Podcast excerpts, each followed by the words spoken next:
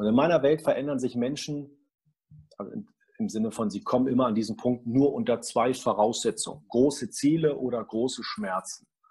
Und oft ist es eine Mischung aus beiden. Oft ist es, dass man sagt, man ist irgendwie nicht zufrieden und dadurch entwickelt sich ein Wunsch von, wo möchte ich denn stattdessen hin? Und deswegen ähm, ja, ist es, äh, sind solche Phasen, wo es uns nicht gut geht, wo wir diesen Kontrast erleben, sind gar nicht schlimm, weil ich glaube, dass ein Wunsch sich immer nur genau dann entfachen kann. Das ist der Monument Podcast und mein Name ist Jakob Grieser. Das Ziel dieses Podcasts ist es, Menschen mit außergewöhnlichen Lebensgeschichten und inspirierende Ideen vorzustellen, um dir dabei zu helfen, deine eigenen Träume umzusetzen. Inspirierende Geschichten von Menschen aus der ganzen Welt helfen uns dabei, unser eigenes Potenzial zu entdecken und zu verwirklichen. Und wir schreiben mit dir Geschichte. Die Geschichte unseres Lebens. Mein Gast heute ist Stefan Kloppe. Stefan ist ehemaliger Spitzensportler und heute als Mental- und Performance-Coach tätig. Er galt als einer der vielversprechendsten deutschen Nachwuchshandballer war Kapitän der Junioren-Nationalmannschaft und 2002 wurde er Champions League-Sieger. Mit nur 26 Jahren hat er dann seine Karriere als Profisportler abgebrochen. Wie es dazu gekommen ist, was er im Spitzensport gelernt hat und wie er zu seiner zweiten Berufung gefunden hat, darüber sprechen wir im Podcast. Wie immer gehen wir im Monument Podcast in die Tiefe und Stefan teilt alle Schritte des Prozesses, wie er seinen Traumjob gefunden hat und wie du das auch kannst. Außerdem sprechen wir darüber, wie man seine persönlichen Blockaden wie Versagensängste und Selbstzweifel überwinden kann und warum eine Krise oft das Beste ist, was einem im Leben passieren kann. Hallo Stefan, freut mich sehr, dass ich dich heute im Monument Podcast begrüßen darf. Ja, ich freue mich auch, da zu sein, dabei zu sein und ähm, ich freue mich äh, sehr auf deine Fragen. Kannst du uns zu Anfang gleich mal einen kurzen Überblick darüber geben, über deine Sportkarriere und wie du dann dazu gekommen bist, Mentaltrainer zu werden? Ja, also das ist wirklich eine Mischung aus unbewussten und bewussten Entscheidungen. Ähm, ich habe letztens festgestellt, ich bin diesen Weg des Profisportlers einge, äh, einge, eingefallen, nicht weil ich das wollte, sondern wir waren damals in, uns, in dieser Jugendmannschaft drei sehr talentierte Handballer und zwei von den anderen haben auf einmal gesagt, ähm, wir wollen zur Sportschule gehen. Und ich als Dritter dachte mir, oh, will ich auch. Vorher war dieser Gedanke nie da, aber deswegen, das, das, das war so der Impuls. Und so bin ich dann diesen Weg angetreten. Ähm, Internat, Sportgymnasium, Handballkarriere. Also das lag damals an deinem Umfeld, dass du dann diese Richtung eingeschlagen hast. Genau, das Umfeld. Ähm, die anderen wollten, ich sagte, war, ich hatte vorher mich wirklich nicht mit dem Gedanken beschäftigt und dann war es so, stimmt, das klingt ziemlich cool. Und ähm, ähm, das, das Interessante war dann, dass es ja oft im Leben anders kommt als gedacht. Die besten Dinge passieren meist ungeplant. Und der eigentliche Plan, das war damals auf die Sportschule nach Cottbus zu gehen, ähm, wo die anderen beiden hingegangen sind, ging schief, weil die hatten keinen Platz frei. Ich war totunglücklich damals, ich war 14 Jahre, hatte viel Hoffnung da reingelegt und ähm, hat das nicht geklappt. So, und dann haben meine Eltern sich ähm, schlau gemacht, wo, wo gibt es noch Möglichkeiten und einen Kontakt nach Magdeburg zum Sportgymnasium hergestellt und zum großen SC Magdeburg und ähm, dann bin ich dahin, die hatten einen Platz frei und dann bin ich diesen Weg eingeschlagen, was sich im Nachhinein natürlich als perfekt und äh, sehr, sehr professionell entwickelt hat. Und ähm, dann ging dort die Karriere los mit ja, Training vormittags, Training nachmittags, vielen Spieleinheiten. Und so bin ich dann meinen Weg in die Bundesliga, in die Nationalmannschaft und in die Champions League gegangen. Und wie bist du speziell zum Handball gekommen? Das war schon äh, durch meine Eltern sehr, sehr nah in die Wiege gelegt. Meine Eltern haben beide Handball gespielt. Äh, ich, ich bin als äh, kleines Kind da mit in der Halle gewesen, zugeguckt. Ähm, und äh, immer wenn es die Möglichkeit bestand, in der Halbzeit, vor dem Spiel, nach dem Spiel, mit dem Ball aufs Tor zu werfen, war ich ganz, ganz vorne mit dabei. Und ja, so hat sich das dann natürlich sehr, sehr schnell vorgezeichnet. Haben deine Eltern auch professionell gespielt? Nein, nein. Also die, die haben das ähm, während des Studiums gemacht. Ich glaube, mein Vater, der war in der ähm, er war mal so auch in der, in der Landesauswahl ähm, damals äh, des, des, Bundeslandes Brandenburg, aber das war dann nichts, nichts höherklassiges oder Bezirksauswahl irgendwas, aber da waren nie irgendwelche anderen Ambitionen da. Verstehe. Und war das rein dein eigener Antrieb, dass du es einfach gesehen hast von deinen Eltern und dann selbst auch spielen wolltest oder haben deine Eltern dich schon ein bisschen so ähm, quasi hin, hin gedrängt in die Richtung? Nein, überhaupt nicht. Das war, ich durfte immer das machen, worauf ich Lust hatte. Und ähm, sie haben gesagt, wenn du da keine Lust hast, du musst das nicht machen. Und ähm, das war für mich immer nur Spaß, war, war das. Meine Eltern haben mir da völlig freie Hand gelassen. Und ich kann mich erinnern, dass ich immer viel Sport gemacht habe, immer viel draußen war. Und es gab eine Zeit, wo ich gleichzeitig, glaube ich, habe Handball gespielt, Fußball und Tischtennis. Und ich war dann noch in einer Kegel AG ähm, in der Schule natürlich auch immer Volleyball, Basketball gespielt. Also Sport war total meine Welt. Da hätte mich, äh, da musste mich niemand für motivieren. Ähm, das, das, war, das war immer großartig. Verstehe. Wann hast du angefangen, ernsthaft zu trainieren für Handball? Das ging dann wirklich los mit dem Wechsel nach Magdeburg, Internat, Sportgymnasium. Auf einmal hat man sich angefangen mit, mit diesen Sachen wie Bundesliga, Nationalmannschaft äh, zu beschäftigen. Ähm, ich ich habe das dort gemocht, diese Leistungsumgebung, äh, dass da noch andere waren, die, die Bock auf Leistung hatten, Bock voranzukommen. Ähm, man hat sich immer gerne gemessen äh, mit, den, mit den anderen. Und da hat sich dann schon dieser, dieser Wunsch entwickelt, ähm, weil man einfach auch gemerkt hat, hey, da ist ein Talent da, es ist genug Ehrgeiz da, das ist möglich. Ähm, und und so, so ist das dann entstanden, aber natürlich auch aus den äh, äußeren Gegebenheiten, einfach aus den, aus den Verhältnissen. Würdest du sagen, das war der einzig mögliche Weg für dich, dass du Profi-Handballer wirst? Oder glaubst du, war das einer von mehreren Wegen und es gab auch, es, du hättest auch ganz was anderes werden können?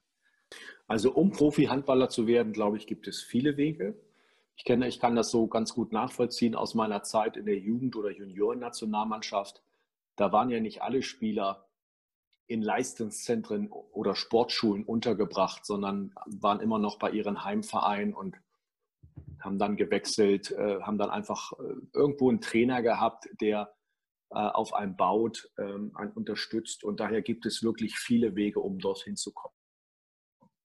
Was aus mir geworden wäre, wenn ich nicht diesen Weg eingeschlagen wäre, das ist, das ist eine super spannende Frage. Nur ich glaube, durch diese Begeisterung am, am Sport, durch ähm, ja auch jetzt in mein, meiner Tätigkeit als Coach, äh, Trainer und Speaker, ähm, der Begeisterung daran, Menschen weiterzubringen, ihnen Dinge beizubringen, sie zu unterstützen. Ich wäre, ich bin mir sicher, ich wäre irgendwie trotzdem da gelandet, wo ich heute bin. Hm. Also das war auf jeden Fall deine Lebensaufgabe, diesen Weg zu gehen? Es war, glaube ich, das weißt du ja vorher nicht. Ne? Ähm, ich habe letztens auch gehört, äh, viele kennen vielleicht dieses Buch äh, Denke nach und werde reich, ähm, wo Napoleon Hill eben ganz, ganz viele erfolgreiche Leute interviewt hat. Und ich habe letztens mal gehört, dass die zwar jetzt im Nachhinein sagen, ja, ja, das war meine große Vision, da wollte ich hin, aber dass sie, dass das erst auf dem Weg entstanden ist.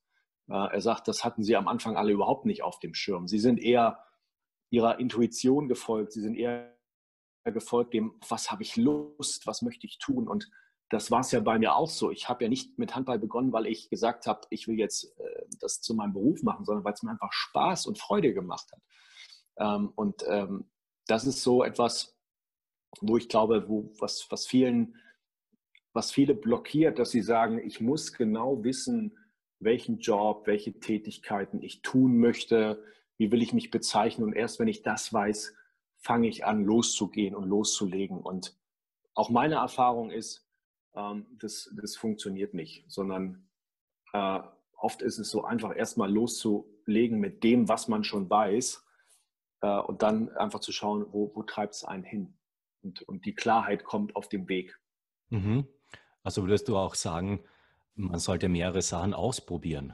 Immer, immer, weil ich meine, gerade heutzutage für junge Menschen ist es natürlich sehr, sehr anspruchsvoll und schwierig, weil die Auswahl einfach viel, viel größer ist. Es gab mal diese Studie in einem Supermarkt, da gab es äh, ein Regal mit nur drei Marmeladensorten und gegenüber war ein Regal oder, oder in einem anderen Supermarkt, ich weiß nicht mehr genau, war, war ein, da gab es zehn verschiedene Sorten zum Auswählen. Und das Spannende war, in dem Supermarkt, wo es nur drei Möglichkeiten gab, drei verschiedene Marmeladen, wurde viel mehr Marmelade gekauft als bei diesen zehn. Und ähm, das heißt, je mehr Auswahl wir haben, desto schwieriger können wir uns entscheiden und in die Handlung kommen. Und das sehe ich heutzutage, dass es so viele Möglichkeiten gibt, ähm, sich zu entscheiden, äh, dass man das ganz oft gar nicht weiß. Und da ist natürlich die Empfehlung, probier, ausprobieren, ähm, sich sehr, sehr viel mit sich selbst und seinen, ja, seinen Stärken zu beschäftigen, mit seinen ähm, guten Fähigkeiten, mit, mit den Dingen, die einen Spaß gemacht haben, äh, um, und, und so von diesen beiden Seiten eben an, an, seine, an seine Erfüllung, an seine Berufung heranzukommen. Du hast einen sehr wichtigen Punkt angesprochen. Es gibt ja auf Englisch diesen Spruch Paralysis by Analysis. Also wenn man Sachen äh, überanalysiert und nur im Denken drinnen ist, dass man dann nicht ins Tun kommt.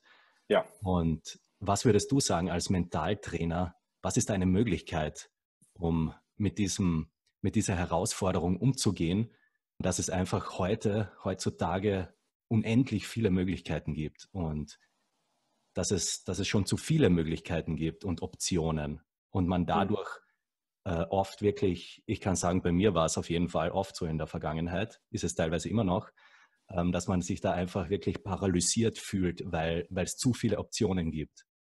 Ja, ich glaube, es ist die Angst, eine falsche Entscheidung zu treffen, weil man hofft ähm, oder weil man annimmt, ich muss ja die perfekte Entscheidung und die perfekte Wahl für mich treffen. Und das setzt voraus, dass es nur die eine perfekte Wahl gibt. Und ich bin überzeugt, und das ist das, was ich in meinen Coachings auch mitbekomme, dass es mehrere perfekte Möglichkeiten gibt. Und wir dürfen uns davon frei machen, zu sagen, ich warte, bis ich hundertprozentig weiß, was ich genau tun möchte, sondern ähm, es gibt diesen anderen schönen Spruch, Life isn't about finding yourself, life is about creating yourself. Also sich zu kreieren und ganz, ganz viel wird erst kreiert auf dem Weg. Ähm, ganz viele ganz viele sagen, ich kündige erst meinen alten Job, der mir gar keinen Spaß mehr macht, wenn ich ein Angebot für den neuen perfekten Job bekomme. Und die warten Ewigkeiten und oft kommt der gar nicht. Und da ist sozusagen sagen, nein, geh doch erstmal in einen anderen Job, der sich, der sich besser anfühlt. Erstmal aus dieser alten negativen Energie rauszukommen, um einfach diese neuen und von dort aus geht es dann weiter.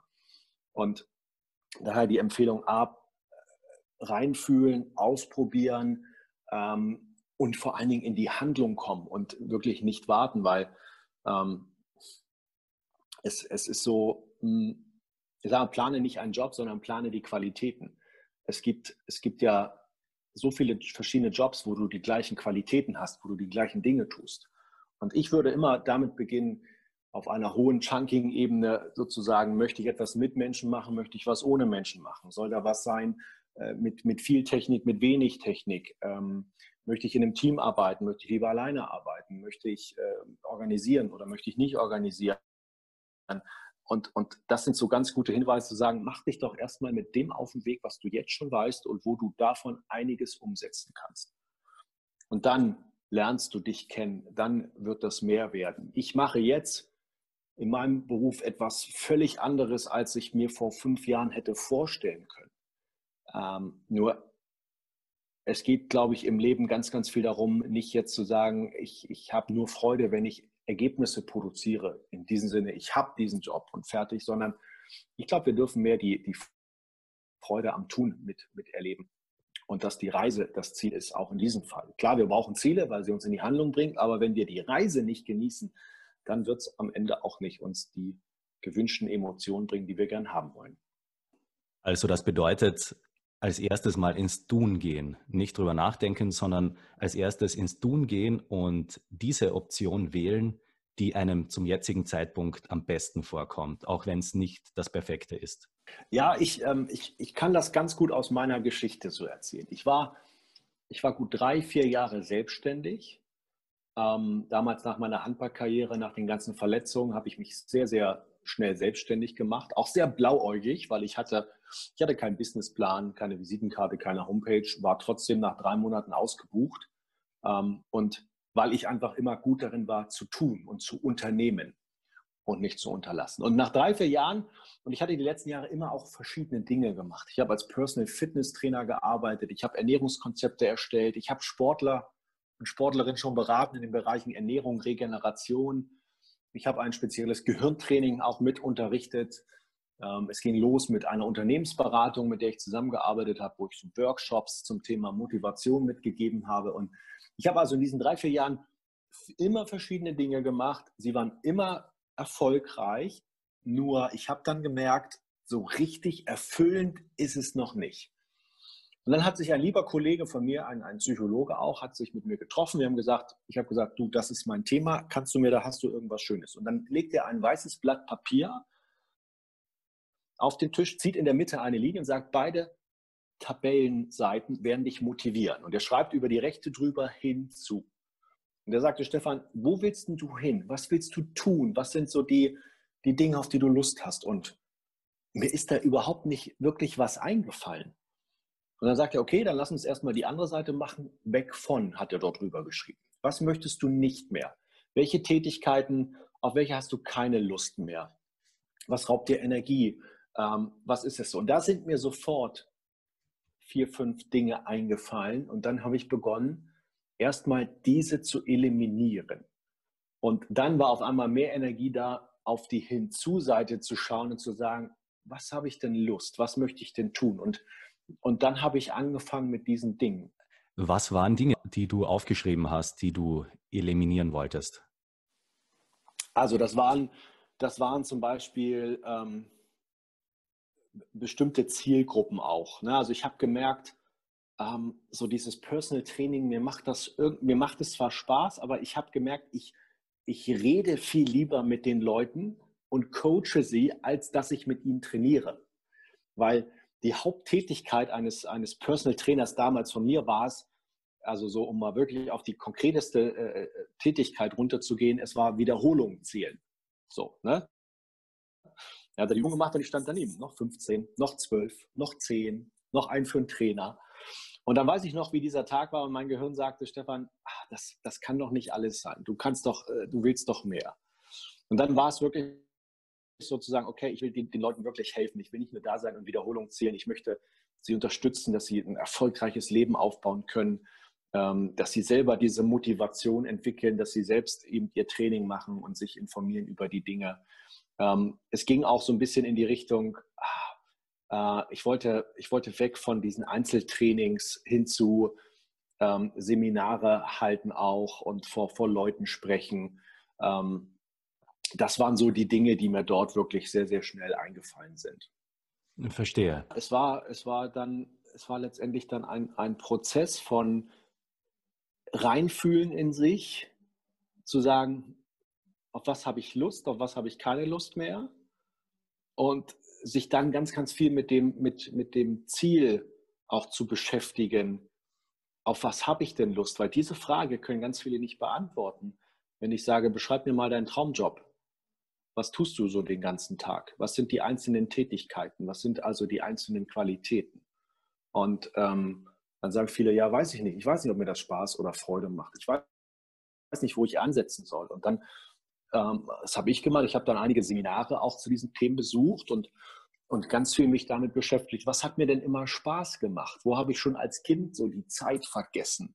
Was waren Themen, die mich interessiert haben? Wo konnte ich mich stundenlang mit beschäftigen? Ähm, was sind meine Stärken und meine Talente. Ich habe also viele gute Freunde, die mich schon lange kennen, meine Familie gefragt, was ist so an mir außergewöhnlich? Was würdet ihr sagen? Und habe hab aus diesen ganzen Dingen, ich habe mich zum Beispiel auch mit meinen Werten beschäftigt, unsere größten Motivatoren. Was sind die fünf Werte? Das heißt immer so schön, in unsere fünf Werte stecken wir die meiste Energie. Was sind die, die fünf Werte, die, die mich ausmachen? Und habe aus diesem Ganzen dann immer mehr Klarheit bekommen, Ähm, nur du wirst es erst erfahren, ob es wirklich das Richtige ist, wenn du es tust und wenn du es ausprobierst. Und so habe ich mich, habe ich mich dann auf, diesen, auf diese Reise begeben ähm, und jeden Tag das auszuprobieren, reinzufühlen, ähm, zu testen. Äh, und, und, und so ist das mittlerweile immer mehr gekommen. Und das ist ja kein Ende, sondern ich mache jetzt Dinge auf einmal, ja, dass ich, ähm, dass ich Podcast gebe, dass ich mich vor die Videokamera stelle, dass ich Online-Seminare gebe. Davon hätte ich vor drei Jahren, hatte ich das gar nicht auf dem Schirm, ob das überhaupt was für mich ist. Aber ich habe gesagt, komm, ich probiere es aus, schau mal, wie es ist. Und ich merke einfach, dass es unheimlich viel Spaß macht, weil man einfach so in diese Interaktion kommt mit den Leuten.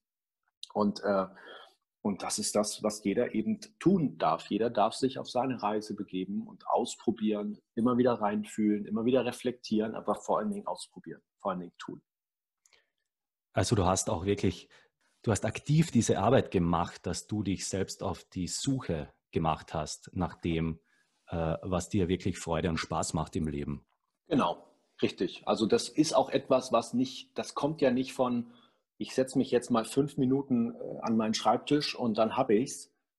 Ähm, das war schon ein Prozess von, von zwei, drei Jahren, weil man äh, immer wieder an, an ne, man nennt das so limitierende Glaubenssätze kommt.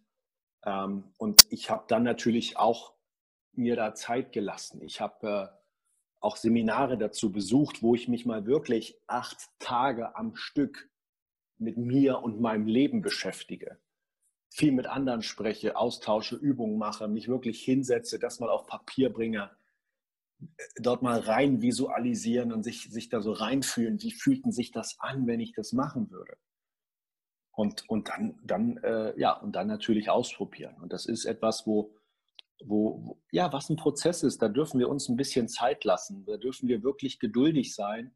Ähm, und ähm, das halt auch so als, als Tipp an alle Hörer, die sich auf diese Suche machen, ähm, seid da geduldig und erwartet nicht, dass ihr innerhalb von ein paar Tagen dann die, die, die Antwort habt, ähm, sondern äh, lasst euch da Zeit.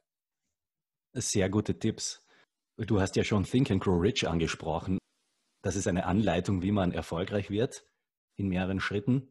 Und es ist aber eben, wie du gesagt hast, die Voraussetzung quasi für das ganze Buch oder dass man irgendwas in dem Buch anwenden kann. Ich glaube, das ist auch das erste Prinzip schon, Definiteness of Purpose, dass du ganz genau wissen musst, was dein Ziel ist und was du willst. Ja, ich glaube, ich glaube, dass, wie vorhin gesagt, ich weiß nicht, ob es stimmt, aber ich habe es gelesen letztens, dass ähm, die Vermutung naheliegt, dass all diese erfolgreichen Leute aus diesem Buch am Anfang gar nicht wussten, wo genau sie hinwollen. Also sie hatten, glaube ich, ein paar Zwischenziele schon klar, aber noch nicht so hundertprozentig, wo wollen sie am Ende mal hin. Und ähm, und ich finde ich find beides gut. Ich finde es gut zu sagen, wenn man schon weiß, wo man hin möchte und das natürlich auch als Zielbild sich äh, in den Kopf drückt, äh, weil es einfach eine unglaublich tolle Motivation ähm, entfacht. Nur ähm, ich vergleiche das ganz oft mit Formel, zum Beispiel Formel 1 Rennfahrer. Wenn da jemand an Position 10 ist, frage ich immer, auf was was ist sein nächstes Ziel? Auf was konzentriert er sich? Und es ist nicht der, sozusagen, dass er ganz vorne fährt. Es ist immer sozusagen die nächste Aufgabe. Es ist, den Fahrer auf Nummer 9 zu überholen. Und wenn er das gemacht hat, dann fokussiert er sich aufs nächste. Und ähm, das ist, glaube ich, so ein, so ein ganz guter Praxistipp zu sagen, was weiß ich denn schon und was, ähm, was wäre so ein erster Step für mich, so ein erstes Ziel und dann einfach darauf hinzuarbeiten und loszulegen. Mhm, verstehe. Also immer einen Schritt nach dem anderen. Ja.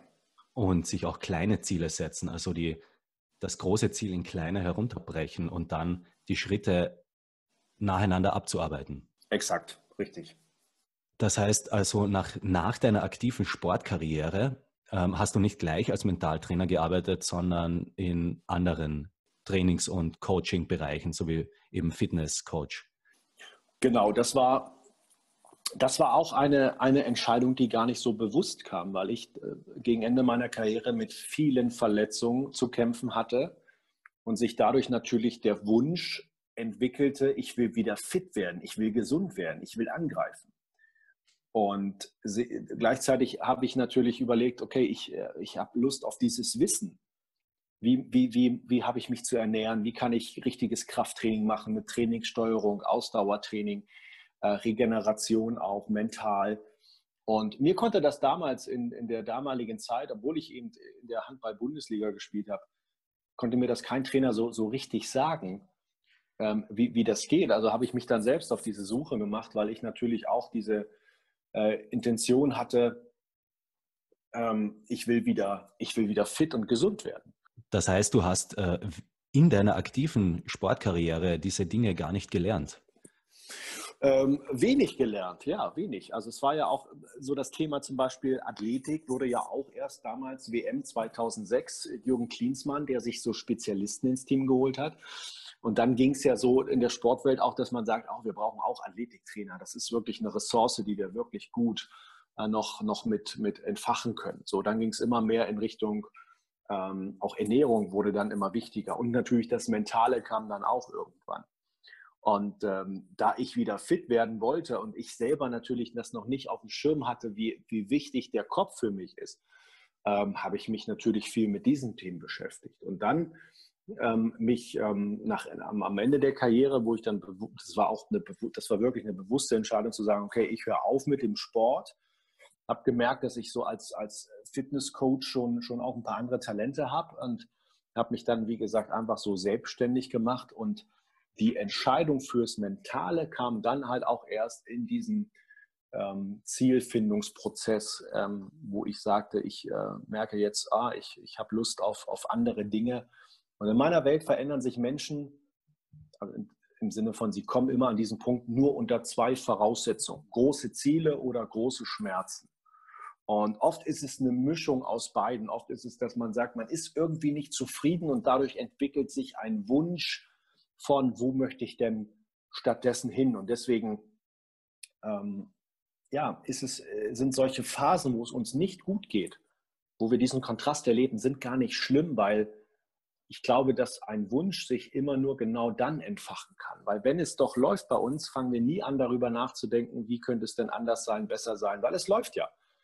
Und deswegen, äh, das Leben ist, ist bipolar. Es geht auf, es geht ab. Und diese Phasen, das Abwärtsstrudel, wo es uns nicht gut geht, die sind halt wichtig und gut, weil sie uns in einen Zustand bringen, wo wir anfangen, eine Motivation zu entwickeln, weil wir das nicht mehr wollen. Wir wollen was anderes und wir beginnen dann nachzudenken, kreativ zu werden. Was wollen wir denn stattdessen? Ne? Also das heißt so schön, in den schlechten Zeiten bekommen die Guten mehr Anerkennung. In den schlechten Zeiten haben wir den Kontrast, den wir brauchen, um neue Wünsche, neue Ziele zu entwickeln.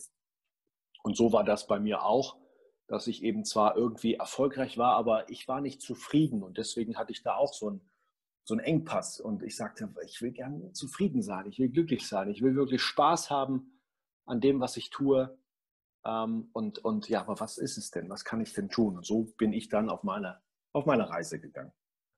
Und wie alt warst du, als du deine Sportkarriere beendet hast? Das war mit ähm, 26 Jahren also noch recht jung.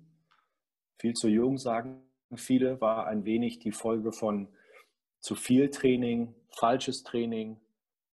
Ähm, und ja, ich glaube auch ganz vielen mentalen Blockaden, die sich dann in, in gewissen körperlichen Blockaden wiedergespiegelt haben.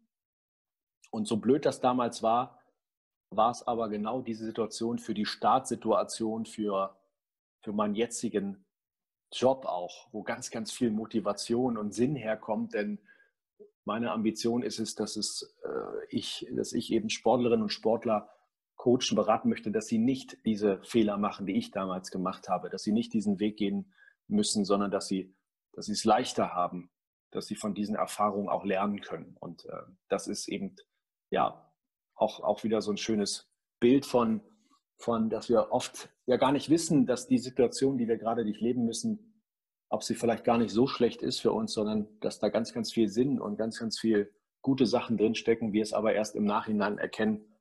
Das heißt ja so schön, das Leben wird vorwärts gelebt, aber rückwärts verstanden. Und äh, das trifft auf mich dann auch zu.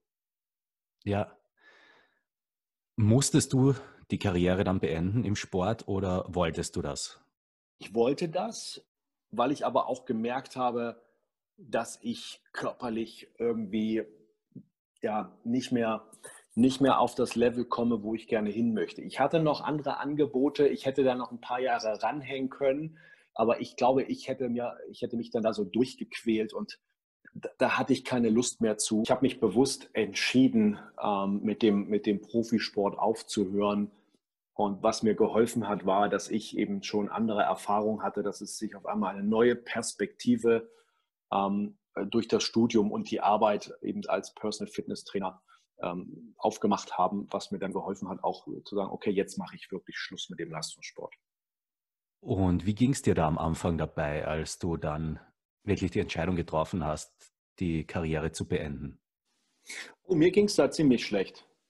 Ich war da wirklich in so einem depressiven Tal, ähm, weil ich natürlich ähm, ja, ziemlich weit runtergefallen bin. Wir Sportler definieren uns leider sehr, sehr, sehr, sehr viel äh, also unseren Selbstwert definieren wir an den Ergebnissen, die wir am Wochenende abliefern.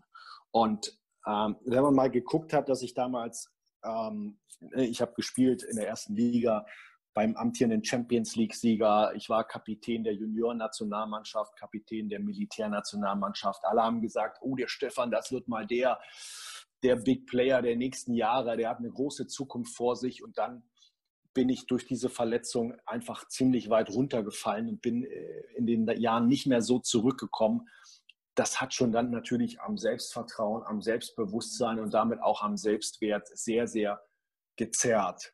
Und ich habe dann, ja, mir leider viel zu lange die falschen Fragen gestellt, weil ich im Kopf sehr, sehr viel mich mit den Themen, warum ist mir das passiert, wieso gerade ich, also wirklich diese diese Selbstmitleidsnummer, dieses Zurückgesetzte äh, mich beschäftigt hat. Und ich hatte damals dann auch einen Coach, ein ehemaliger Fußballprofi, der mir wirklich unheimlich geholfen hat. Und er hat damals diesen Satz zu mir gesagt, wenn du immer nur in den Rückspiegel schaust, siehst du gar nicht die schönen Dinge auf dich zukommen. Und in dem Moment habe ich gemerkt, stimmt, ich beschäftige mich nur mit der Vergangenheit und stelle mir die Frage, die falschen Fragen, diese Warum und Wieso Fragen, die mich die mich keinen Zentimeter weiterbringen. Und dann habe ich angefangen, ab dem Tag nach vorne zu schauen. Ich habe mir die anderen Fragen gestellt. Ich habe mir gefragt, was ist das, was ich jetzt tun möchte? Wie möchte ich leben? Wie möchte ich arbeiten? Auf was habe ich Lust? Ähm, und das hat wirklich ein, das war ein absoluter Gamechanger, der mir geholfen hat, auch aus diesem depressiven Tal da so herauszukommen und eine Perspektive zu haben und eine Aufgabe zu haben. Ähm, und ähm, ja, das war, das war so der Startmoment. Aber vorher waren natürlich ja, viele Monate, wo man sehr, sehr viel mit sich gehadert hat, äh, in Selbstzweifeln und äh, ja, nicht, nicht selbstbewusst durch die Welt gegangen ist.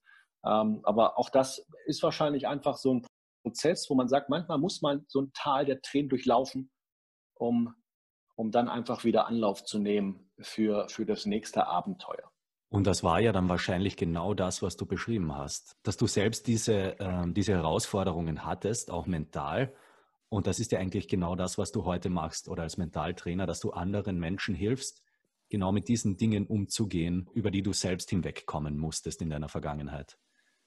Genau, genau. Also äh, ich kann das unheimlich gut nachvollziehen, äh, wenn wir den Sport anschauen. Ich weiß, wie Erfolg funktioniert. Ich weiß aber auch, wie sich Misserfolg anfühlt wie es sich anfühlt, wenn man mit Verletzungen zu kämpfen hat, mit Selbstzweifeln, mit Versagensängsten, wenn man, wenn man sich im Team nicht wohlfühlt, wenn man sich selber kleiner macht, wenn man hadert, wenn man über Monate von der Platte geht und das Gefühl hat, wieder nicht das abgeliefert haben, was eigentlich in einem steckt. Und das spiegeln mir auch ganz, ganz viele Sportlerinnen und Sportler wieder, dass sie sagen, man merkt einfach, ähm, wie, wie, dass ich das schon alles erlebt habe und dadurch fühlen die sich natürlich gut aufgehoben. Und das ist aber auch in anderen Bereichen. Wenn ich im Business Coaching bin, weiß ich auch, wie es sich anfühlt, ähm, wenn man einfach sagt, ich, boah, ich weiß nicht genau, wo ich gerade ansetzen soll, diese Zielklarheit fehlt. Ähm, und somit, äh, ja, ist es natürlich, äh, und das ist mir immer wichtig, dieses Authentische auch, zu sagen, ich, ja, ich bin jetzt auch gegangen und ich habe das damals so gelöst und das ist der Blickwinkel. Und ich glaube, das ist so der Unterschied zwischen Wissen und Weisheit. Weisheit ist angewandtes Wissen und ähm, ich probiere das halt auch alles aus und fühle rein und teste und dadurch äh, habe ich dann natürlich auch ein ganz gutes Standing bei den Leuten, weil sie einfach merken und, und, das auch mitbekommen, wie ich das ausprobiere ähm, und dann auch weiß, wie es sich anfühlt. Ein ganz großes Thema, das du jetzt angesprochen hast, sind ja Selbstzweifel und Versagensängste. Und das kenne ich auch sehr gut von mir selber. Das auch, sind auch schon Themen, die mich selbst mein ganzes Leben schon begleiten. Und wie gehst du heute mit diesen Themen um, wenn du jetzt jemanden coacht und jemand hat gerade dieses Thema Versagensängste, Selbstzweifel? Was ist da dein Ansatz dazu? Ich glaube, viele Menschen warten auf, auf den Tag, wo sie die ultimative Technik, die ultimative Erkenntnis, was auch immer bekommen und dann ist das weg. Ich glaube, das ist auch ein, ein Weg und ein Prozess. Und wenn wir beispielsweise das Thema ja, Ängste nehmen, was ja viel mit Selbstvertrauen zu tun hat, weil wenn wir Selbstvertrauen haben, haben wir keine Ängste. Ähm, dass das Thema Selbstvertrauen oft eine Folge ist von Erfolgen. Dass niemand wird mit, mit diesem Selbstvertrauen geboren und sagen, ja, ich mache das jetzt, sondern dass wir alle ähm, diesen Weg erstmal gehen müssen, dass wir alle sagen, ich habe vor dieser Herausforderung irgendwie Respekt. Ich habe da ein bisschen ein blödes Gefühl. Und mentale Techniken helfen uns, uns dort gut vorzubereiten. Also beispielsweise äh, wir haben eine wichtige Präsentation und ich soll die jetzt vor der ganzen Unternehmensgruppe halten. Ähm, oder ich habe ein wichtiges Spiel. Und das, was uns das Selbstvertrauen gibt, ist, wenn wir anfangen, uns diesen Herausforderungen zu stellen und es machen.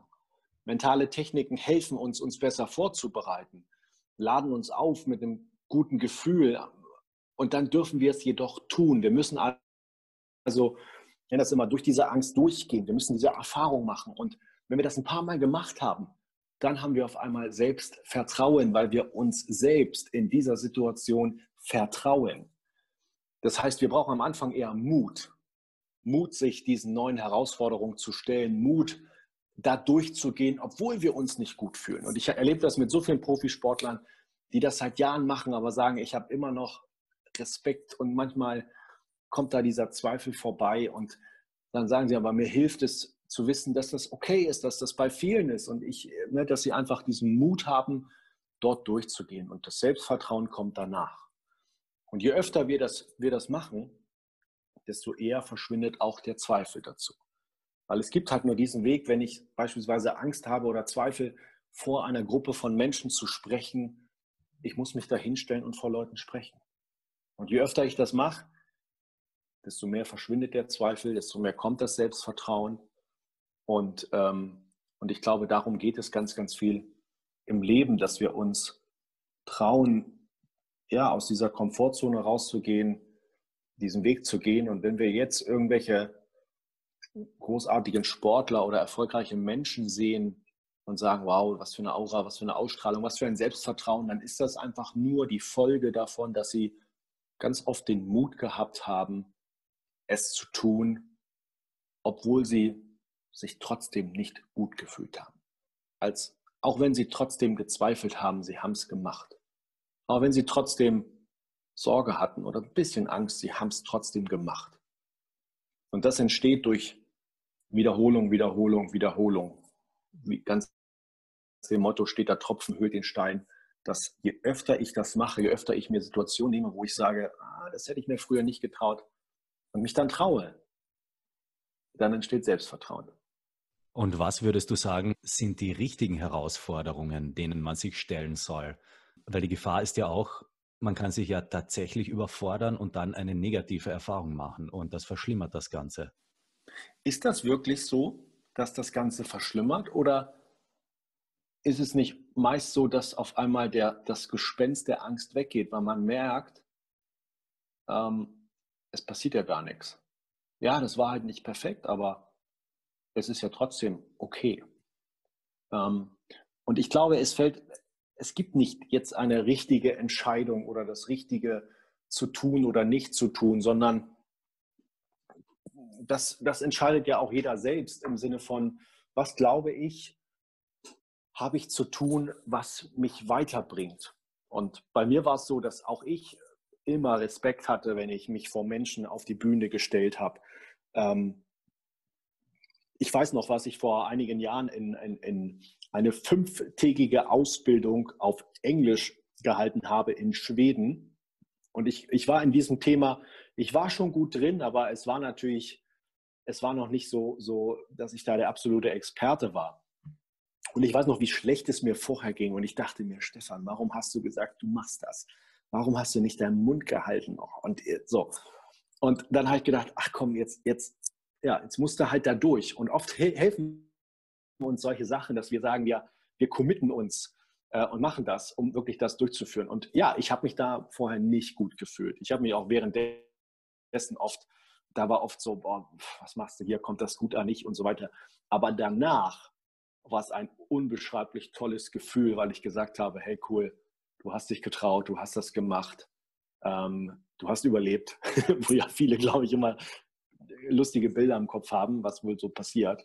Ähm, und, ähm, und daher, ähm, ja, da war nicht alles perfekt. Das war, ich habe Versprecher drin gehabt. Ich habe ähm, ich habe ähm, Sätze dort rausgehauen, wo die auf einmal gelacht haben und ich habe gedacht, warum lacht ihr so, wo sie mich am, am, am letzten Tag aufgeklärt haben, weil ich, weil ich so eine kleine Ballübung mitgemacht habe und ich sagte, sag zum Beispiel, um, when I say uh, one, wenn ich also eins sage, one, you have to throw up the ball. Und um das abzukürzen, habe ich dann irgendwann nur noch gesagt, when I say one, you have to throw up. Und, ähm, und ich dachte, es heißt, es heißt hochwerfen, aber es heißt ja sich übergeben. Und sie haben sich, und ich wusste das, ich hatte das nicht drin und, und ich habe immer gesagt, I say one, you, say, you have to throw up und es war der Running Gag. Und genau sowas hat dann dazu geführt, dass sie sich noch Jahre später daran erinnern und sich kaputt lachen. Und, ähm, ne, und das ist ja, letztendlich jeder hat da Respekt vor, wenn du etwas tust, wo sich keiner traut. Ne? Wenn du, selbst wenn du einen Vortrag hältst vor vielen Leuten, die alle würden nie mit dir tauschen, da, sich da unten hinzustellen. Und ich glaube, Mut wird immer belohnt. Ich glaube, es, es, es bringt uns immer weiter, sich diesen Sachen zu stellen. Ähm, nur wir dürfen sie uns, wir dürfen sie uns stellen. Und daher, ähm, selbst wenn alles, alles schief geht, ähm, ähm werden wir mit einem also werden wir immer mit einem positiven Gefühl rausgehen, weil wir merken, okay, guck mal, es ist alles schief gegangen, aber ich habe trotzdem überlebt. Ich bin immer noch da. Ich habe trotzdem Menschen, die um mich herum sind. Ich habe genug zu essen. Ich habe trotzdem noch Aufträge. Es passiert ja gar nichts, ja. Und ne, so, so heißt es ja auch oft in den Büchern: 90 Prozent über die Dinge, über die, die wir uns Sorgen machen, treten eh nie ein. Ähm, und daher, ja, ich weiß noch, Hermann Scherer, ein, ein sehr, sehr erfolgreicher Speaker, hat das auch mal gesagt. Er sagt, du musst dich einmal so richtig blamieren auf der Bühne, dann weißt du, dass du, äh, dass du auf dem richtigen Weg bist. Ähm, und, ähm, und wenn der das schon sagt, dass das dazugehört, dann äh, muss da ein bisschen was dran sein. Wobei ich glaube, dass es auch ohne das Blamieren, äh, dass man da ganz gut weit kommt. Mhm, verstehe. Also, dass man sich ähm genau dieser Situation aussetzt, vor der man eigentlich am meisten Angst hat. Weil wenn man sich das schlimmste Szenario vorstellt, wenn man auf einer Bühne spricht, ist ja, dass man sich blamiert oder lächerlich macht oder einen die Leute auslachen oder ausbuhen oder so. Und wenn man dann tatsächlich diese Situation erlebt hat und sich der Situation ausgesetzt hat, macht man die Erfahrung, dass es gar nicht so schlimm ist, wie man sich es vorgestellt hat. Erstens das und zweitens, ich glaube, dass ähm, man darf ein bisschen hinterfragen, warum möchte ich das tun überhaupt? Warum möchte ich mich dieser Gefahr oder, oder dieser, ähm, dieser Angst ähm, ausstellen? Ne? Also ich glaube, es macht Sinn, dass man ja sowieso die Tätigkeiten, die man halt tut jeden Tag, dass sie sehr, sehr nah dran sind an unseren Stärken, Talenten, die Dinge, die uns leicht fallen und Spaß machen. So, und ganz viele erlebe ich auch, ganz viele im Coaching, die wollen halt einfach nur Dinge machen, um andere Leute zu beeindrucken. Ähm, und ich sage immer, mach die Dinge, die dir wirklich Freude machen, weil Erfolg folgt Begeisterung. Bau also, nimm, nimm das Wort Begeisterung. Was ist das, was dich begeistert, äh, was du gut kannst, was deine Stärken sind, was dir leicht fällt und bau dadurch das auf, was du halt die meiste Zeit des Tages tun möchtest. Und ähm, ich, hätte mich, ich hätte mich diesen Herausforderungen nie gestellt, wenn ich nicht gewusst hätte, dass dieses Arbeiten mit Menschen, äh, dieses Trainer-Dasein mir äh, genau mein Ding ist. Ähm, nur um einfach zu sagen, ja, ich habe es jetzt mal gemacht und fertig oder um mein, mein Ego aufzupolieren. das wäre dann zu wenig gewesen. Also da darf man schon genau aussuchen. Also man darf so, so Gründe finden. Ne? Das heißt ja so schön, Golden Circle, start with the why. Wozu mache ich das? Was ist mein, was ist mein Warum? Ähm, und dann fällt es uns natürlich auch leichter, ähm, diese Angst zu überwinden, weil die Angst ist letztendlich ja nur entstanden durch unser Ego, also unseren Verstand, der gerne möchte, der möchte uns beschützen, der möchte uns, ähm, dass uns nichts passiert und deswegen macht er sich, macht er uns diese Angst, damit wir uns nicht diesen Situationen stellen, wo wir halt scheitern könnten. Ne? Klar passiert uns äh, da nichts. Wir sterben nicht, so wie früher, wenn da irgendwo ein, ein neuer Weg und ein Säbelzahntiger gelauert hätte dann hat unser Ego ja auch uns Angst gemacht, diesen Weg zu gehen, weil wir nicht wussten. Aber es ist heute eben dann eher so die Angst, keine Anerkennung zu bekommen, keine Wertschätzung, keine Beachtung und damit auch keine Liebe. Und das möchte unser Ego gerne umgehen. Und ähm, das dürfen wir einfach auch klar haben, dass, ähm, ja, dass das keinen rationalen Grund dafür gibt, jetzt irgendwie Angst zu haben, sondern dass das eben, ja, das, das, es sind nur Gedanken, es sind nur innere Bilder vom Scheitern, die unser Ego durchführt und die uns in dieses Gefühl stürzen. Und da kann man natürlich mit mentalen Techniken sehr gut gegen arbeiten, dass man sich eben das positive Ergebnis vorstellt, dass man das im Kopf so plant, wie Olympiasieger sich immer wieder vorgestellt haben, wie ihnen die Medaille umgehangen wird jedes Mal. Ähm, die helfen schon enorm, ähm, ruhig zu, ruhiger zu sein und sich gut zu fühlen und dann darf diese Tätigkeit aber etwas sein, was, was wirklich auch gut zu uns passt. Ich glaube, du hast da einen ganz wichtigen Punkt angesprochen. Man hat ja immer ein gewisses Ziel oder ein Hauptziel oder eine Priorität und danach handelt man ja auch. Und wenn, wenn zum Beispiel jetzt das Hauptziel ist, ich will mich vor meiner Angst schützen oder ich will mich nicht blamieren, dann handelt man auch danach und dann tut man einfach gewisse Sachen nicht. Ich glaube, das ist eben eine sehr spannende Frage, was ist jetzt das Ziel? So wie du es angesprochen hast, ist es das Ziel, mein, mein Ego aufzupolieren oder Anerkennung zu bekommen und mache ich deshalb eine Tätigkeit, die mir vielleicht eigentlich gar nicht wirklich Spaß macht und mich nicht wirklich erfüllt, weil ich mir dadurch Anerkennung von anderen Menschen erhoffe. Ja, ge gewisse äußere Erfolge. Exakt. Das ist bei vielen ähm, ein, ein großer Motivator. Ähm, es heißt ja so schön, wonach, wonach streben wir? Was ist das, was uns motiviert? Und es gibt so diese Phasen der, die ersten drei Phasen, ne, dass wir Dinge tun, um eine gewisse Sicherheit zu erlangen, um ein gewisses Einkommen. Also wir wollen überleben. Ähm, dann suchen wir auch nach der Unsicherheit, wir suchen nach dem Thrill, wir suchen nach dem Abenteuer. Und dann kommt irgendwann der Ego-Trip, dass wir, ne, genauso heißt es, dass wir eben uns Dinge kaufen, von dem Geld, das wir nicht haben, kaufen wir uns Dinge, die wir nicht brauchen, um Leute zu beeindrucken, die wir gar nicht mögen. Und ganz viele Menschen bleiben leider in diesen, bei diesen Ego-Trips hängen und sagen, mein, mein Wohlbefinden, mein Glück wird nur über diese äußeren Dinge beeinflusst. Dann muss es nochmal ein anderes Auto sein, dann muss es nochmal das größere Haus sein, dann nochmal eine andere Position in der Firma. Ähm, und so suche nach der Erfüllung und nach dem Glück. Und sie suchen aber an der falschen Stelle, weil sie im Außen suchen. Und, und irgendwann kommt dann ähm, der Wechsel, dass sie erkennen, okay, es ist sozusagen, es ist nicht im Außen, es ist nämlich in mir drin. Dass diese Zufriedenheit, so wie bei der Natur alles von innen nach außen wächst, es genauso bei uns Menschen ist, mit unserer Zufriedenheit, dass es einen inneren Wachstum geben darf, ein Bewusstsein von, wer bin ich, äh, wofür stehe ich, wofür stehe ich auch nicht und die Freude am Tun jeden Tag zu finden. Und das ist so eine schöne Überschrift für die, für die Tätigkeiten halt, die wir, ähm, die wir tagsüber tun möchten. Je mehr Sinn wir darin sehen, je mehr wir es schaffen, andere Menschen zu unterstützen mit dem, was wir tun, ähm, und je mehr dieses Tun an sich uns einfach nur Freude bereitet, das Tun an sich und nicht, weil wir dann ein Ergebnis haben, desto glücklicher und freier werden wir uns fühlen. War das bei dir auch ein Thema damals, hm, als du noch sehr jung warst, in deiner Jugend und in deiner aktiven Handball-Sportkarriere, dass das für dich selbst auch ein großes Ziel war, dass du dir gedacht hast, ich werde berühmt dadurch, ich, ähm, die, die Leute werden mir zujubeln, ich stehe so im Rampenlicht. War das ein Thema? Ja, total. Also ich hatte immer dieses Bild im Kopf von, ich stehe in dieser Halle, 10.000 Zuschauer jubeln mir zu, wir haben das Spiel gewonnen mit einem Tor und der Spieler, der das entscheidende Tor geworfen hat, du kannst dir denken, wer es ist, genau, ich bin es.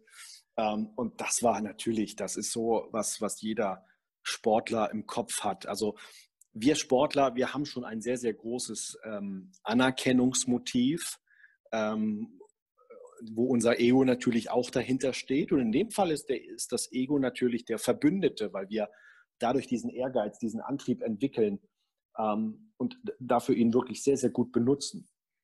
Und irgendwann merken wir aber, ähm, und das merken auch besonders Profisportler, die haben dann alles erreicht und sagen, Stefan, warum fühle ich mich nicht glücklich? Warum bin ich nicht so zufrieden? Also sie erkennen auch dort dann irgendwann, dass das innere Glück nicht durch, durch äußere Medaillen und Pokale oder Verträge kommt, sondern dass es eine andere Einstellung ist, eine andere Lebenseinstellung, die von uns heraus aus innen kommt. Und nur damit wir das erkennen, müssen wir erstmal diesen Weg gehen. Und viele Sportler sagen mir, das Gleiche. Sie sagen, wenn sie auf diesem Höhepunkt sind und das endlich erreicht haben, es ist, äh, das Spannende sagen, ja, es fühlt sich gut an, aber es ist kein Gefühl von Glücklichsein, es ist eher ein Gefühl der Erleichterung. Und der Punkt ist echt spannend, wo man sagt, es ist doch eigentlich schade, dass das, worauf du jahrelang hintrainiert hast, dass dieses Ergebnis dir nicht das Gefühl der Zufriedenheit gibt, sondern eher ein Gefühl der Erleichterung im Sinne von, oh, gut, dass es jetzt durch ist so. Und ich glaube aber, wir, wir Menschen und jeder Sportler, wir, wir müssen diesen Weg gehen, wir müssen dadurch erstmal, um dann eben dieses Bewusstsein zu haben von, aha, es gibt da noch etwas anderes, noch mehr. Und daher kommt auch dieses, dieser Begriff Selbstbewusstsein. Ich bin mir meiner selbst bewusst, auf was es ankommt und was wichtig ist. Und daher ähm, ja, ist, das, ist es immer ist es nichts Schlechtes, ähm, diesen, diesen Anerkennungstrieb zu haben, dieses vor Leuten zu stehen, da zu kommen. Es ist ein riesiger Motivator, den wir nutzen dürfen. Da ist unser Ego uns eine große Hilfe, nur wir dürfen dann auch mitkriegen, wenn unser Ego uns keine Hilfe ist und uns eher äh, ja, da klein halten will. Gibt es viele Sportler, aktive Spitzensportler, die das schaffen, die, die in ihrer Karriere drin sind und die das schaffen, das, das Ganze als Prozess zu genießen und, und wirklich Freude daraus zu schöpfen. Nicht nur dieses Ego als Motivator zu haben. Wenige. Also es gibt schon welche, die, die das mitbekommen, die dann sagen, so jetzt habe ich ähm, das dritte Mal die Meisterschaft gewonnen. Ähm, und dann kommen ja autom ne, dann kommen automatisch diese Gedanken, dass sie sagen, hm, warum fühle ich mich jetzt nicht so? Ähm, was gibt es denn sonst noch? Das ist aber, wie gesagt, ein Prozess, der natürlich auch äh, vom Alter her abhängig ist, dass wir einfach ein bisschen mehr Lebenserfahrung gesammelt haben.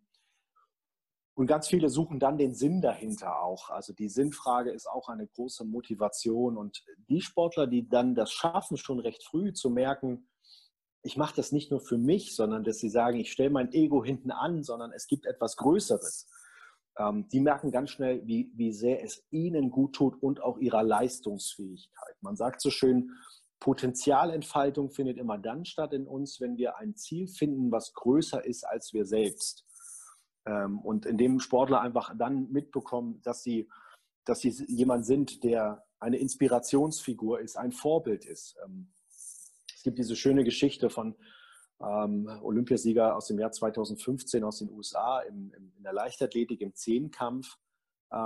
Und er, er sagte, es war noch eine Disziplin, es war, glaube ich, äh, der 1500 Meter Lauf. Und er sagte, wenn ich es schaffe, unter 4 Minuten 18 zu kommen, ähm, dann habe ich meinen eigenen Rekord geknackt. Und er war aber auch schon müde und er war kaputt und er schaffte es dann aber trotzdem, diese unglaubliche Leistung zu erzielen in 4 Minuten 17 und die Reporter danach fragten, hey, wie fühlen Sie sich, wie, ne, wie haben Sie es geschafft? Und er sagte irgendwie nur so, ja, ich habe es nicht für mich getan.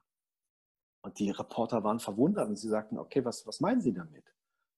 Und er sagte dann, er sagte, wissen Sie, als ich ein, ein Kind war, saß ich vor dem Fernseher und schaute diesen Leichtathletik-Stars an wie Carl Lewis oder Michael Johnson und beschloss daraufhin, oh, ich will das auch.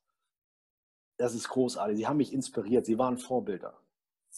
Und ich habe einfach mir gedacht, wer sitzt jetzt alles vor dem Fernseher und guckt mir zu? Jetzt bin ich dieses Vorbild und habe die Chance, durch meine sportliche Leistung andere Menschen zu inspirieren, zu motivieren, dass sie was aus ihrem Leben machen, dass sie sagen, ich will auch so erfolgreich sein. Und das hat ihm diese Kraft gegeben, dann diese Leistung zu erbringen.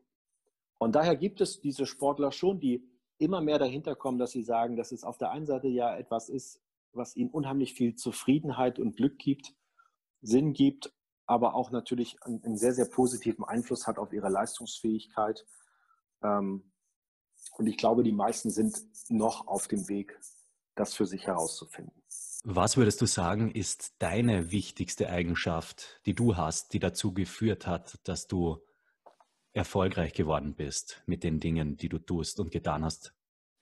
Ich glaube, es war wirklich der Mut, sich diesen Herausforderungen zu stellen, trotzdem Dinge zu machen, obwohl ich Zweifel hatte, obwohl ich auch manchmal Angst hatte, aber dann trotzdem zu sagen, ich mache das jetzt.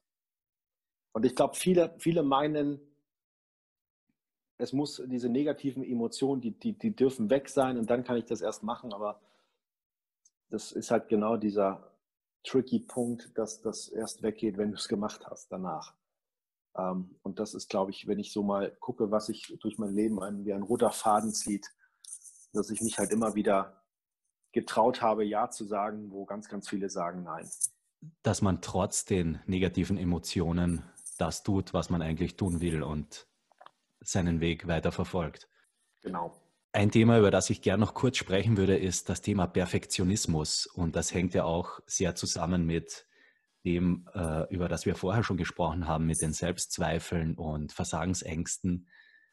Ähm, und ich kann mir vorstellen, das ist auch ähm, von vielen Spitzensportlern ein großes Thema, oder? Perfektionismus. Der größte Antrieb von uns ist, ist ähm, die Liebe. Wir wollen als Menschen gerne, wir wollen geliebt werden, wir wollen Anerkennung haben, Wertschätzung haben, Beachtung haben, wir wollen Applaus haben, wir wollen also all diese guten Emotionen haben. Und als wir als Babys geboren worden sind, ähm, nur um mal sozusagen diese Basis zu beten, wir wurden bedingungslos geliebt von unseren Eltern. Wir mussten nichts tun, um Liebe zu bekommen. Nur irgendwann hat sich das verändert. Aus der bedingungslosen Liebe wurde Bedingungsliebe. Das heißt, wir sind aufgewachsen und erzogen worden von, okay, wenn du, ne, räum mal dein Zimmer auf, äh, jetzt schrei nicht so rum, mach diese Dinge und dann bekommst du von uns Liebe übertragen, äh, übertrieben gesagt, also in Form von, ich beachte dich, ich lobe dich, äh, ich, äh, ich sehe dich, äh, ich nehme dich mal in den Arm ich, und, und ich, ne, ich rede mit dir. Ähm, und all diese Dinge haben ähm, dafür gesorgt, dass wir also gelernt haben, dann schon als Kinder, und das ging in der Schule weiter mit, wenn du gute Noten schreibst, dann und so beim Sport auch, wenn du eine gute Leistung bringst, dass wir, dass wir konditioniert worden sind darauf, okay, wenn wir Ergebnisse erzielen, dann sind wir gut, dann sind wir was wert. Und deswegen ist es für viele Menschen so wichtig, sich verbinden diesen, ich muss etwas richtig gut machen, also perfektionistisch, weil dann bekomme ich diese Liebe und diese Anerkennung, die ich gerne haben wollen würde. Und dahinter steckt hinter Perfektionismus steckt einfach nur Angst davor, ähm, nicht das zu bekommen, was ich gerne möchte.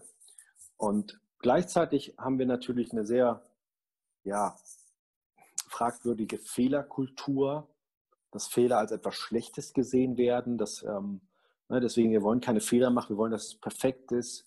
Wobei jeder weiß, dass die Fehler uns gut machen, die Fehler uns wachsen lassen, uns voranbringen.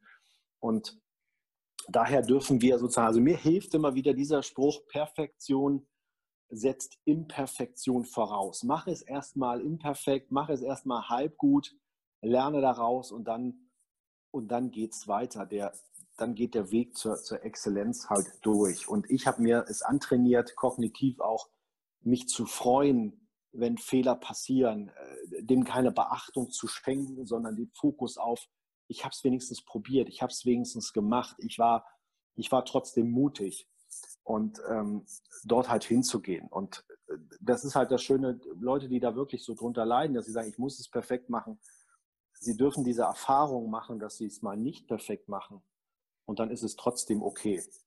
Und das heißt nicht, dass wir keinen hohen Anspruch haben an uns selbst, nur ähm, wir, wir machen uns da zu oft ähm, leider auch gerade im Sport fertig, wenn es mal nicht perfekt ist. Und Sport ist ein schönes Beispiel dafür, weil im Sport passieren immer Fehler. Ähm, und wir erreichen trotzdem die Ziele, die wir gerne haben wollen. Und daher dürfen wir unseren Frieden damit machen, Fehler zu machen und dass es immer perfekt läuft. Das war jetzt schon ein sehr schönes Schlusswort, glaube ich. Willst du noch was sagen, Stefan? Ja, mein Appell wäre einfach, ein, Amerika ein, amerikanischer Trainer hat mal so eine schöne Definition für Erfolg gebracht. Er sagte, für ihn ist Erfolg, die meiste Zeit des Tages Freude zu empfinden. Und wenn wir das als Tagesziel nehmen, zu sagen, was kann ich heute tun, beruflich wie privat, wo ich Freude empfinde, indem ich die Dinge tue, indem ich auch andere Menschen unterstütze, dann sind wir auf jeden Fall auf dem richtigen Weg und bekommen auch immer, ja, am besten die Dinge, die wir gerne haben wollen, weil es macht gar nicht so viel Sinn, so viel ins kleinste Detail zu planen, denn die schönsten Dinge im Leben kommen meist ungeplant. Und daher liegt dort auch ganz viel die Freude am Tun, die Reise des Genießens, wenn, denn wir fahren ja auch nicht Ski, um möglichst schnell wieder am Lift zu stehen, sondern weil wir das Tun an sich so sehr genießen. Und wenn wir das hinbekommen, jeden Tag, möglichst viele Minuten, das zu genießen, dann wird automatisch was Gutes bei rauskommen. Noch ein sehr schönes zweites Schlusswort. Vielen Dank für das Gespräch, Stefan. Sehr gerne. Danke auch an dich. Wenn dir diese Folge mit Stefan gefallen hat und du inspiriert und motiviert wurdest, und wenn du jetzt sagst, ich weiß gerade nicht, wo ich denn bei mir ansetzen soll, dann gibt es eine Einladung von Stefan an dich. Denn er bietet eine kostenlose Strategiesession an, wo er eine Viertelstunde mit dir telefoniert und du mit ihm gemeinsam die Fragen klärst, wo stehst du gerade und wo willst du hin. Und du bekommst drei Tipps von Stefan, damit du dorthin kommst, wo du hin möchtest. Der Link zur kostenlosen Strategiesession ist in der Podcast-Beschreibung und Stefan freut sich darauf, persönlich mit dir zu sprechen. Vielen Dank fürs Zuhören und bis zum nächsten Mal im Monument Podcast.